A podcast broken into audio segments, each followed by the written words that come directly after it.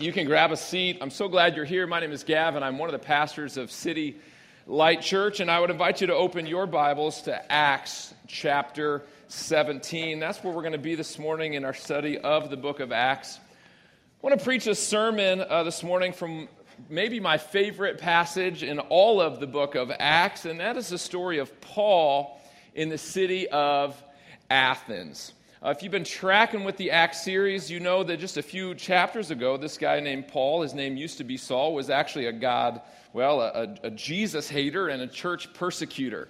And uh, we remember that in Acts chapter 9, Jesus appears to Saul. He bows his knee to King Jesus, gives his life, surrenders to him, and has been changed. In the last few chapters, we've seen Paul no longer persecuting the church, but planting churches.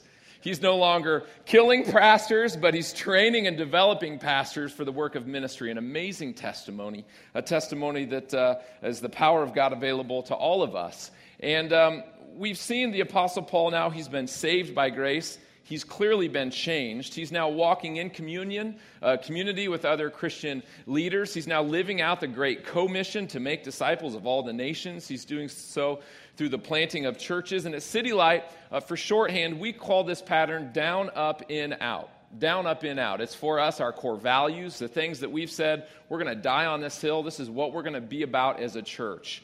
And uh, if you've been around a while, you, you know the shorthand down, up, in, out, down is the gospel. Gospel being good news that God is a good God who saves his undeserving people by grace. We were hell bent and hell bound sinners. Jesus pursued us by grace, died, rose again for us, and he saves us by grace. Up is spiritual formation. The idea that Jesus not only saves us, he changes us. He doesn't just take us out of hell and get us into heaven. He, in part, gets heaven out of heaven and into us. He starts to rearrange our desires so that we desires the thing, desire the things that God desires. He, through that, reworks our behavior so that we would look more like God and His will and His word. In stands for community. It's this idea that Christianity is not a solo sport, but when we're invited into God's uh, church, we're invited into His family. Uh, and we come together. This is loving, intentional communities. This is our Sunday morning gathering. This is our city groups. This is Christian friends and family that encourage us to walk with and pursue the Lord. And out is mission the idea that when Jesus invites us in, he also invites us out. This is not just a family, it's also a team. He's given us a purpose and a calling, and that is to let the unbelieving world know about the unbelievable God of Jesus Christ, to make disciples of Him, and to love the world like Him. So, down, up, in, and out. And this morning, as we look at Acts chapter 17, I want to talk to you primarily about the out. City Light, how do we as a church love and engage the world around us with the truth of the gospel? How do we live as missionaries in our time and our culture in a way that's uh, winsome and friendly and thoughtful, but that's also um, committed to our Christian distinctives and values so as to not be influenced by the culture as much as we are an influence on it. How do we engage our culture? This is, uh, this is a harder problem, maybe, than we realize. Here's why there's some tension in this. When you give your life to Christ, um, we're adopted into the family of God and we, we play by a new set of rules. Now, this is, this is volitionary, right? This is, we submit to King Jesus, but in so doing, we're saying, Jesus, your, your word, your truth, I'm going to submit myself to it. And God's going to reorder and reprioritize some things in our heart as we submit to Him. And what that causes is some tension because we no longer we're going to live like the world. Uh, we've been saved by Jesus, we now belong to Jesus, and our highest honor is to obey Jesus. And so, how do we within this world engage the world around us in mission?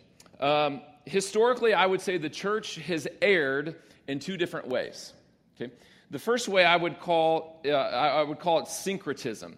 Syncretism is the idea that we take Christianity and we sort of sync it up with the culture in the world around us. So, yes, I love Jesus, but culture says that, so great. Let's marry each other. Let's live like the world. This is the idea that we're sort of a jellyfish in the cultural current, and, and we go wherever the culture and the world takes us. And what happens in this camp is we tend to be um, very loose, very. Um, um, um congruent with the world's value system. The other way that we have erred historically, I would call it separatism. Separatism is the idea that Christians should remove themselves from our culture. We shouldn't be evolved in the world. We should essentially just kind of huddle up and hide from that sinful world up there so as to protect our ideals and these biblical principles, and we can live in our own little Christian communes, right? Maybe it's not that dramatic, but maybe, maybe it's the idea that we listen to only Christian music and watch only Christian entertainment and only Christian education and do business only with other Christians, and we interface with the world as little as possible so as to not be stained by it. And uh, in, in, this tribe or tradition, we end up with a very narrow, fundamentalist, fear based, rule based, control based tradition. The problem with both syncretism and separatism, among other things, is that from these, it's really hard to live as missionaries in the culture, right? On the one hand, if we're so separated from the world uh, and so self protected from it, it's hard to engage with the people that Jesus actually loves and he's called us to, to be light to and minister to.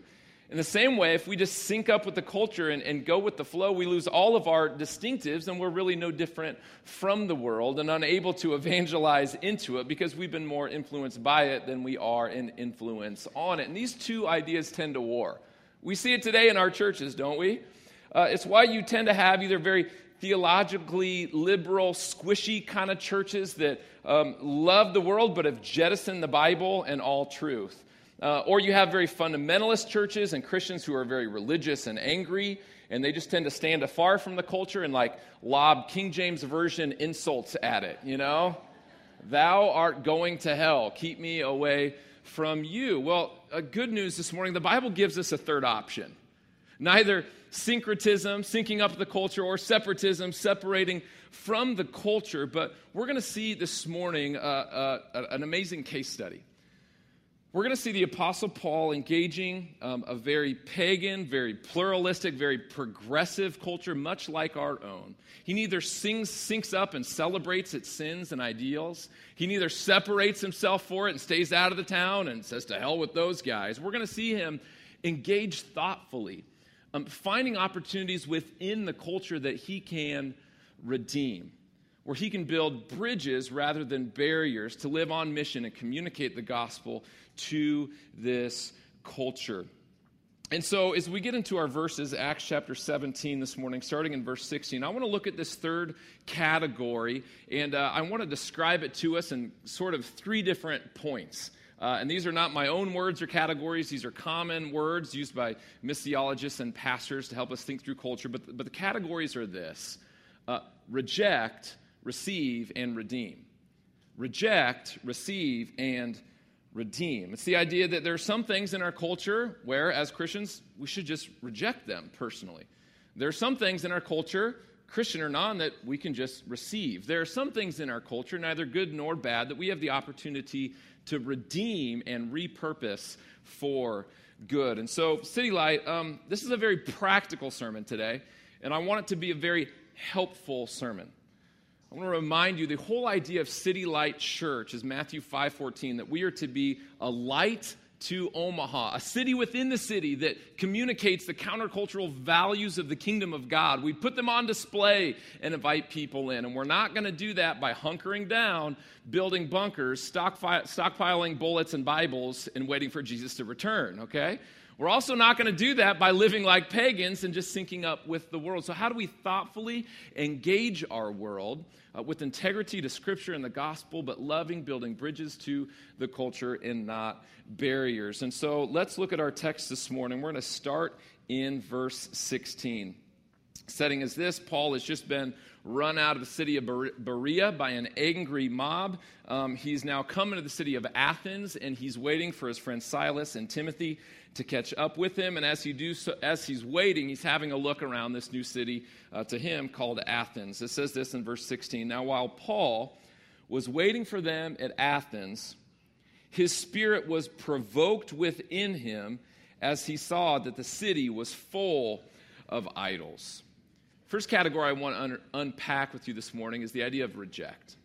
What is it that we need to just reject from our culture? As Paul walks into Athens, he sees that it was filled with idols. And so um, the people of this city had given their devotion, attention, affection to hundreds of false and fake Greek gods and made shrines and temples where they might worship, adore, and serve these fake gods. And archaeology would, would tell us that the streets were lined with phallic symbols and uh, to the fertility god and the busts of uh, the foreign gods. And the people uh, were very religious. They, they worshiped all of these idols. And verse 16 says that Paul sees the idols and he was provoked. That word means um, he's angered. He's deeply disturbed to the core. He despised and reviled the idols. He didn't celebrate the idolatry, he didn't receive the idolatry, he rejected the idolatry. As a Christian, he couldn't worship the fake gods. Why? He had met the real God. His heart was jealous for him. He had been saved by Jesus by grace. He knew truth. And for him, he couldn't worship the idols of the culture. And so for Paul to live on mission in Athens didn't mean that, you know, he just got to get right with the culture. He just had to be hip and worship the idols just like everybody else because then they might need meet Jesus through him. No, he had to say, hey, listen, for, for me, you, you can worship the idols, but, but not me. As a Christian, I, I don't worship idols. And so uh, City Light, let me say this Jesus has saved us. We can learn from this. Jesus has saved us. He has called us his own. He has set us apart. And sometimes that means, very simply, we need to reject some things that are accepted by the culture and the rest of the world. Quick nuance this doesn't give us freedom to stand in judgment of the world. Who's the judge?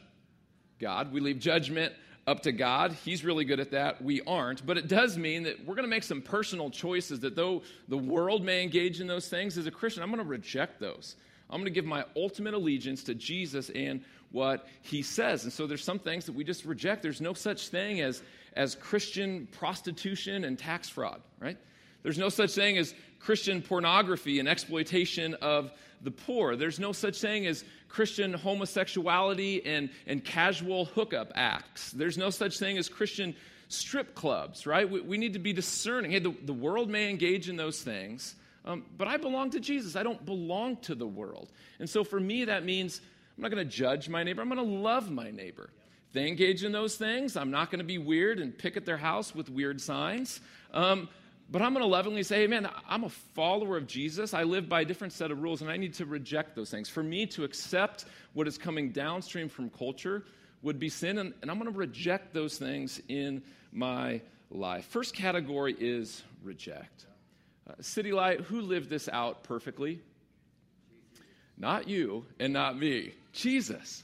This is Jesus, right? Uh, Jesus stepped into the sinful world as a missionary. Hebrews 4:15 says that he was tempted in every way just as you and I are, yet without sin. He engaged the sinful world with love, avoiding all sin, saying no to all sin so that he might save us from our sin. And now, as Christians, if you've placed your faith in Jesus, the truest thing about you is not that you're an American. It's not that uh, you are an Omahaan. Is that a right word? An Omahaite. It's Lincolnite. Is it Omahaite? Um, it's not that you're a Republican or a Democrat or this political persuasion. The truest thing, the most fundamental defining thing about us is that we are Christians. Uh, we submit to God his governance, His authority. Uh, our lives are defined by Him. And sometimes that means we reject among ourselves what is accepted in the culture.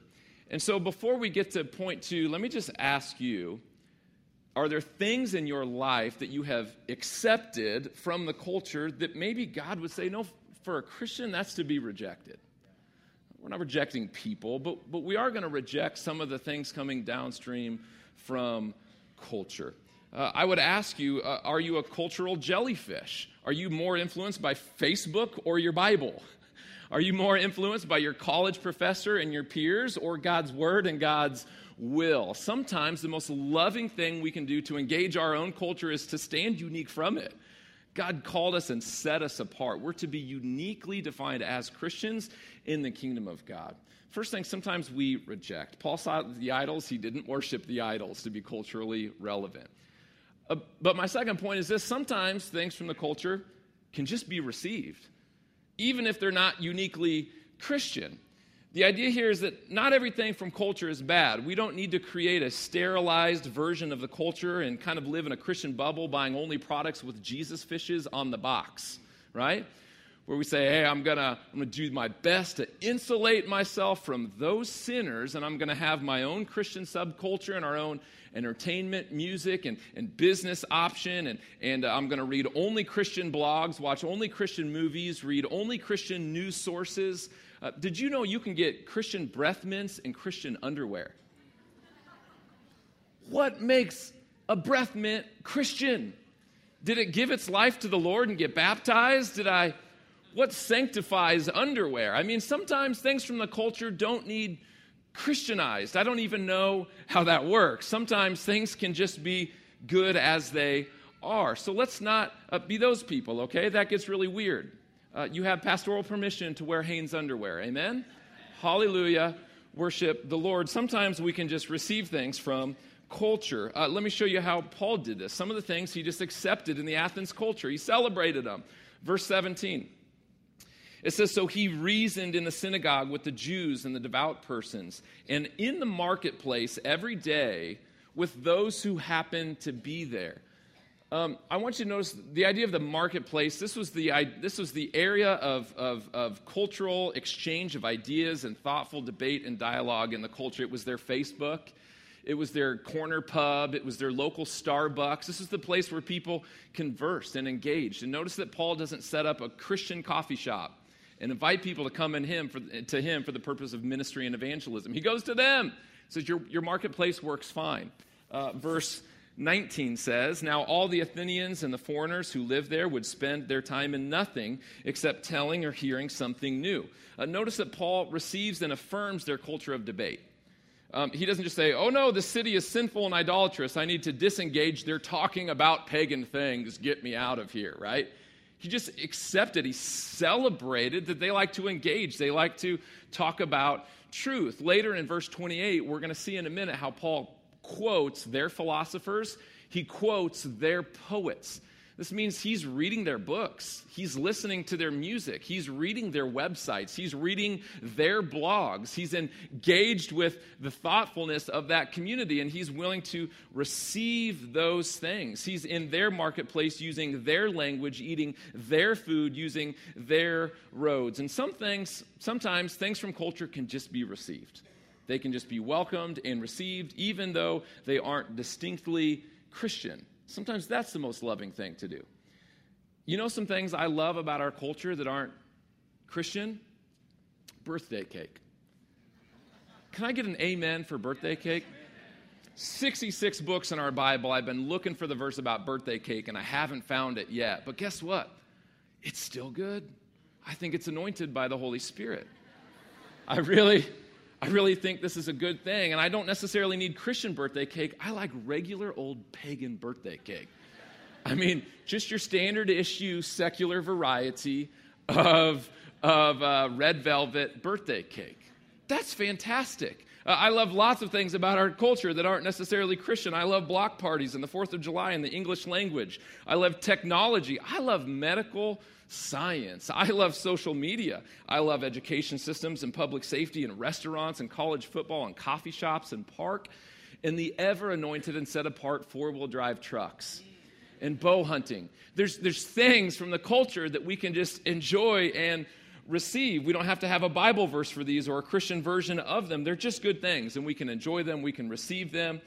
And I'm convinced that we don't need our own Christian sports leagues and Christian coffee shops and Christian social media, but some things can just be received and enjoyed, and maybe we'll make friends with a non Christian and have the opportunity to share those God's common grace, wonderful things in our culture and build a friend and place the, heart, the hand of the lost into the hand of the Savior as we connect in wonderful things about our culture that can be received and rejoiced. And so let me ask you are there things in our culture that you are fearful of that maybe you shouldn't be? Uh, do you tend to isolate from non Christians, tend to avoid people that think differently from you, maybe even fearful or maybe demonize people that think differently than you? Uh, do you tend to reject everything that's new or different from what you know? Did you know those people who think different might be wonderful people and some of the best friends if you gave them a chance, right? some things in our culture we can just receive. So, some things we reject, some things we receive, but the last and maybe most important category is that some things are to be redeemed. I would say most things in our culture are to be redeemed. I'd say it this way not everything is simply good or bad, but what can be used for evil can also be redeemed for good. Right? The same internet that distributes pornography and recruits um, terrorists for ISIS is the same um, venue that we broadcast our sermons. This sermon will be on the internet in about 48 hours. Every week, thousands of sermons and Bible content and Christian teaching Communication with family and friends across the world happens across that same medium of communication. Social media can be used for gossip and slander. It can also be used for encouragement and prayer and evangelism. The Super Bowl can be an opportunity to get wasted and gamble, or an opportunity to engage your neighbors in friendship and hospitality. We can take things in the culture and redeem them for good. Every Christmas, you're going to see on, on Facebook um, that, that Christians are confused because we worship Christmas on a pagan holiday. When I read that, I think, heck, yes, we do, and it's awesome right? They'll say, Did you know the Christmas tree is actually a pagan symbol and, and December 25th is actually a pagan holiday? I say, Yeah, but guess what? A long time ago, some, some Christians took what was maybe bad in the culture and they redeemed it. And you know who celebrates pagan festivities on Christmas now?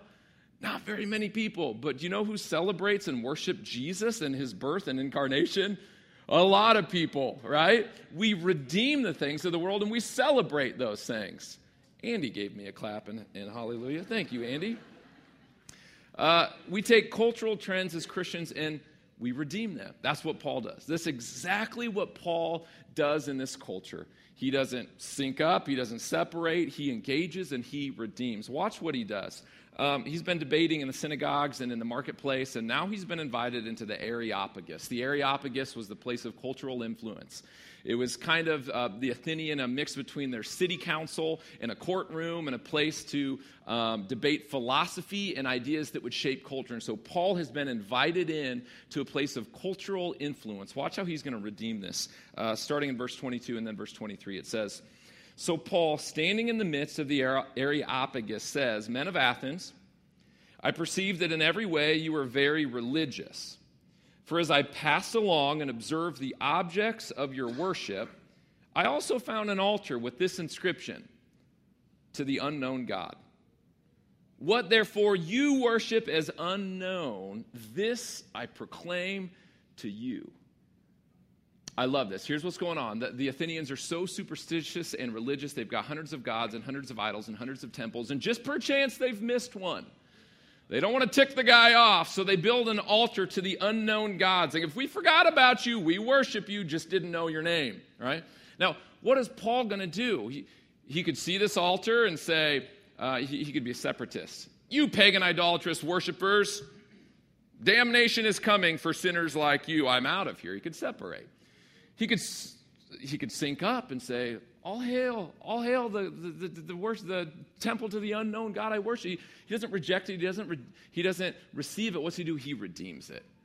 Rather than building a, a, barrier to this culture, he builds a bridge. He says, Yeah, notice you guys got this, uh, this temple here, and it says to the unknown God. That's, that's great. You're very religious.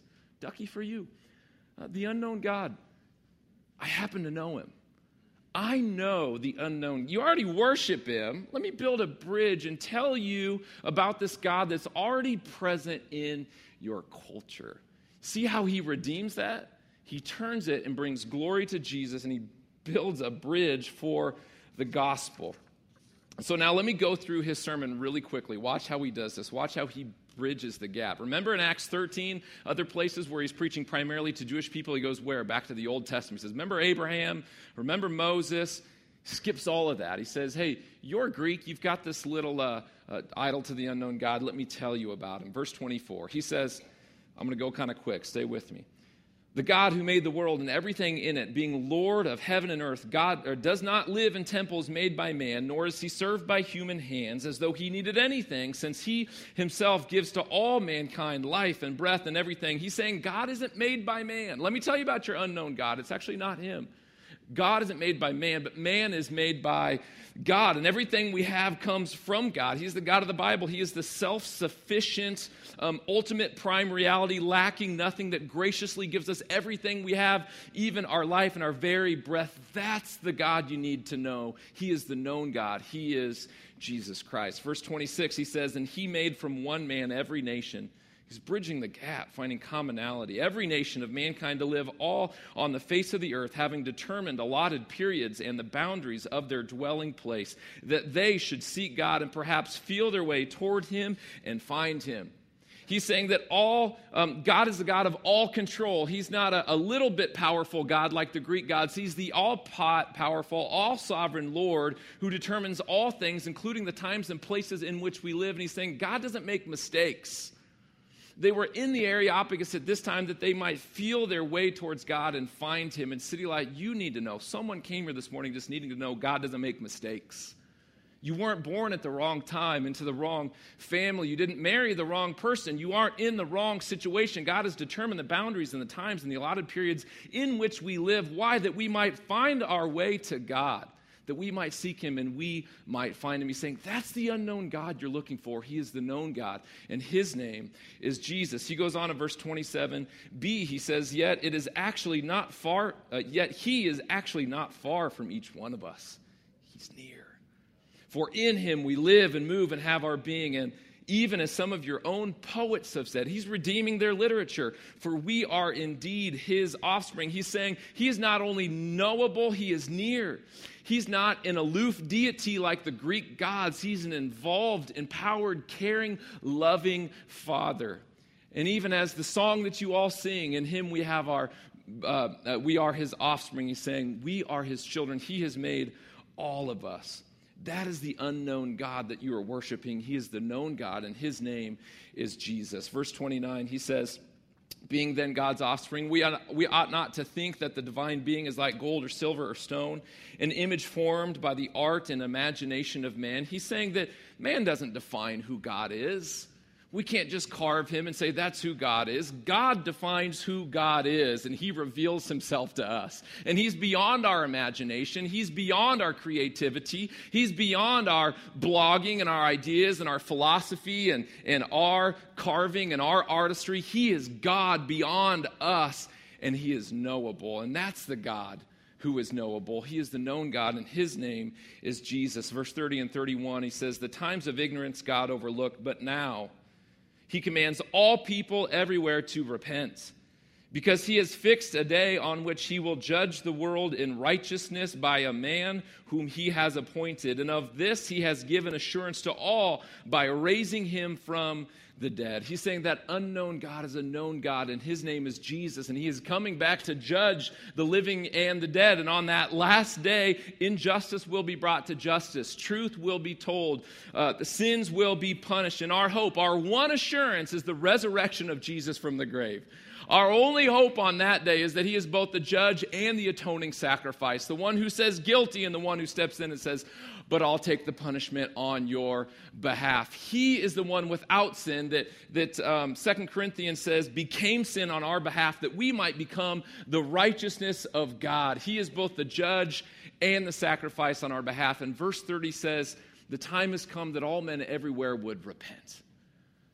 Repent can feel like a stuffy religious word, but it's not. It's a simple and it's a beautiful word. It means to turn into trust.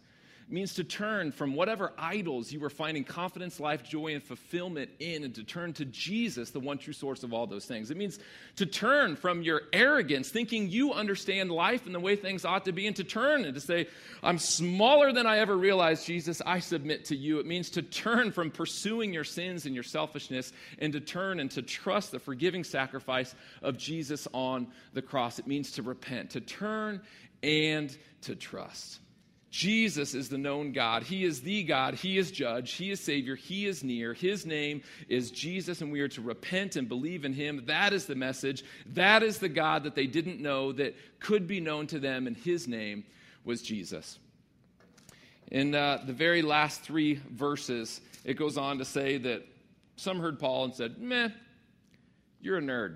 It says they mocked him, said, You're crazy. But some said, I think we'll hear you again on this. But it says that some believed. On that day, they went, Oh, yeah, that unknown God, I think his name is Jesus, and I'm going to give my life to him. Um, we reject, we receive, and we redeem. Let me end with a couple points of application. Number one, do you know the unknown God? Um, I think the Athenian culture was not unique. We live in a world full of idols. Everything is vying for our attention, our affection, our adoration. When we feel empty, we run to something relationships, entertainment, sports, a career pursuit. Um, we get bored of that. We go into the affair, to the gambling, something to give us a fix, a high, a purpose greater than ourselves. I read this morning on a blog the number one reason people are joining ISIS is because they lack a sense of purpose. They just want their lives to matter for something. These kids that don't have an education, they don't have employability skills, they think, well, what's my life? I want to be a part of something. It's idolatry. We all want identity. And all of us, whether it's Husker football or ISIS, are idols looking for things. And all of us have in our heart this temple to the unknown God that says, there's something that I want, that I worship, that I long for, and I haven't found him. Sometimes that idol is relationship. When we go through the Rolodex of friends and the Facebook friends and the acquaintances trying to fill it, we realize that's not what my heart longs for. It's really the known God, it's Jesus Christ. Sometimes it's the idea of life. I just need purpose, and we go through the Rolodex of different things that can satisfy our affections. It's the unknown God, and we realize Jesus is the known God. He is what I've been looking for the whole time.